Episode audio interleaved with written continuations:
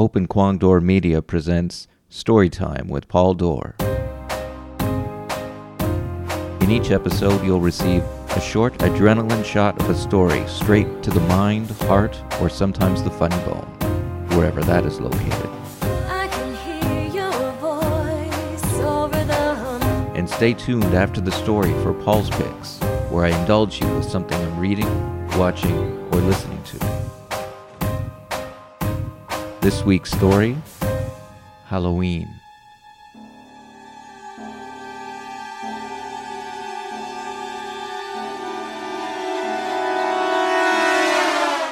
When I moved into my last place a few years ago, it marked the first time that I felt compelled to pass out candy. I wonder if this came from being a homeowner, this obligation to open your door to kids dressed as Harry Potter, zombies, and vampires. But what was the protocol? First, I did not decorate the outside of my condo. The yellow caution tape, fake spider webs, and life sized Frankenstein's monster are the providence of those with children. I don't have any offspring bugging me to turn the house into a haunted one. Therefore, as little effort as possible was completed on this front. Nothing, actually. Second, I was not going to dress up. It is the responsibility of the youngest members of our society to fulfill this obligation. I used to teach children, and the week of Halloween was always wear your costume to the rink day. Yes, costume day turned into costume week. The kids asked me what my costume was, and I replied, The Invisible Man, but I can't wear it until Halloween day. They cried foul, but we won't see you on Halloween. I replied, Exactly. On the last day, I wore my orange sweater and said I was a pumpkin. They were disappointed. Third, do I get to pick and choose who gets candy? What if some older kids, barely dressed up, knock on the door, using Halloween as an excuse to score some free candy? Can I refuse them? What if a kid has a really bad costume? What if they don't say trick or treat? Am I allowed to not give them anything? What about peanut related candy? Is this a faux pas? Will I cause the death of some unsuspecting child whose parents have yet to declare or determine this allergy to the peanut? Do I have any legal responsibility? This was getting very complicated very quickly. I bought three bags of 30 chocolate bars, all of which said on the package they were peanut free.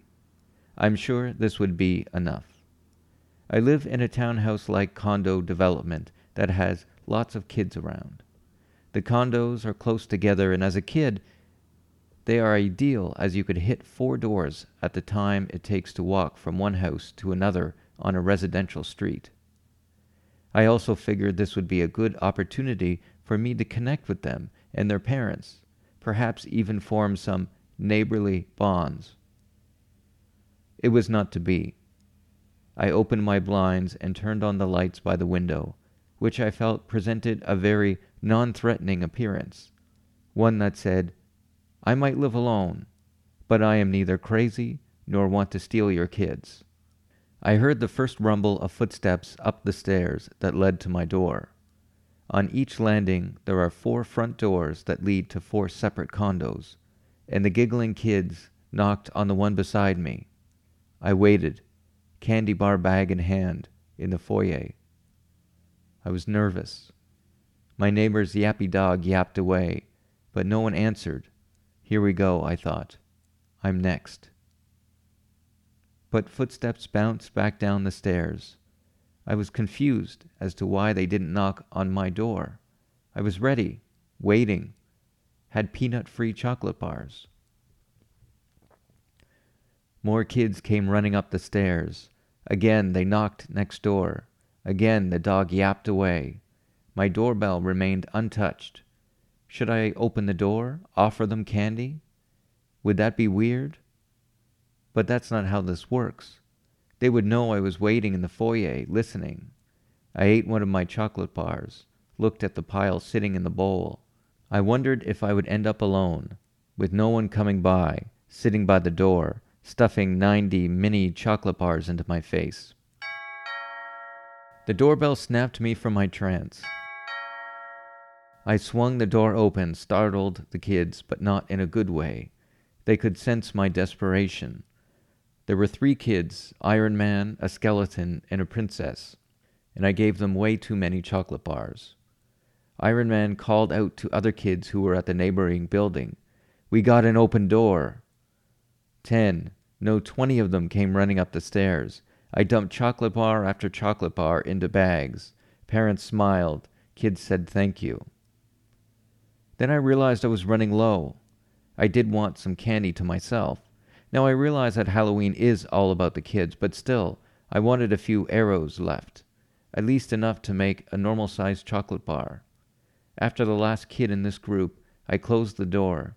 Two of my three bags were gone. I started hoarding. Don't think of me as a bad person, but I took the empty candy bar bag in my hand and placed 15 bars from the full bag in it, leaving me with still half a bag. With the next doorbell, I emptied the bag and said, Sorry, I'm all out. I even turned the bag upside down to show the full scale of the bag's emptiness.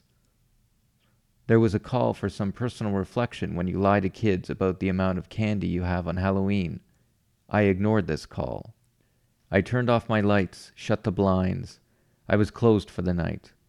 I ate a chocolate bar, heard footsteps, tiny footsteps, tiny knock. I looked through the eye hole, but couldn't see anyone. A little kid came into view, stepped to the top of the stairs. Her mother waited at the bottom, motioned for her to come, but she turned and looked forlornly at the doors, disappointed in us adults. We were not keeping up our end of the bargain, with all these unanswered doors and dark windows. She was dressed as a kangaroo, complete with a pouch across her stomach that held a stuffed baby kangaroo. Her bag was not very full. She looked right at my door, seemingly right at me. Before she turned to leave, I opened the door, told her to wait a second. I grabbed my stash and emptied it into her bag. Well, I didn't give her everything. I kept a few chocolate bars to myself. Next year, maybe next year, I will get dressed up.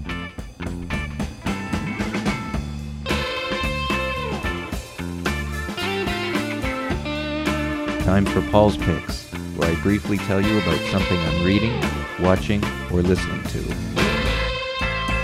This year's Halloween heist is a three way tiebreaker to determine the champion of champions. We'll be playing for this a plaque that reads the ultimate detective slash genius. Okay, the show Brooklyn Nine-Nine doesn't need any help in the promotional department, but I couldn't help giving them a nod during a Halloween-themed show. Let's unleash hell. Honestly, I had my doubts about the show at first, but they all went away pretty much right from the start. With a surprisingly diverse cast, the stories and characters were funny and endearing right off the bat. The plaque will be held in this. Whoever possesses the plaque at sunup wins. The highlight of every season has been the Halloween episodes, where everyone competes for the title of Amazing Detective slash Genius.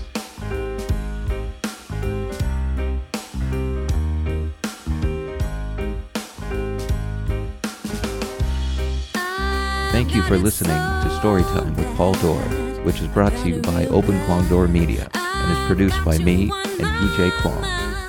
The theme music is by the amazingly talented singer-songwriter Arlene Paculan. Find all things Arlene at arlenepaculan.com. Visit openkwongdore.com listen to our other show, the Axe Skating PJ podcast. Check out pauldore.com to read my blog, get info about my novel, storytelling events, and other things. If you like what you hear, we'd appreciate if you leave a comment on iTunes. So got it real bad.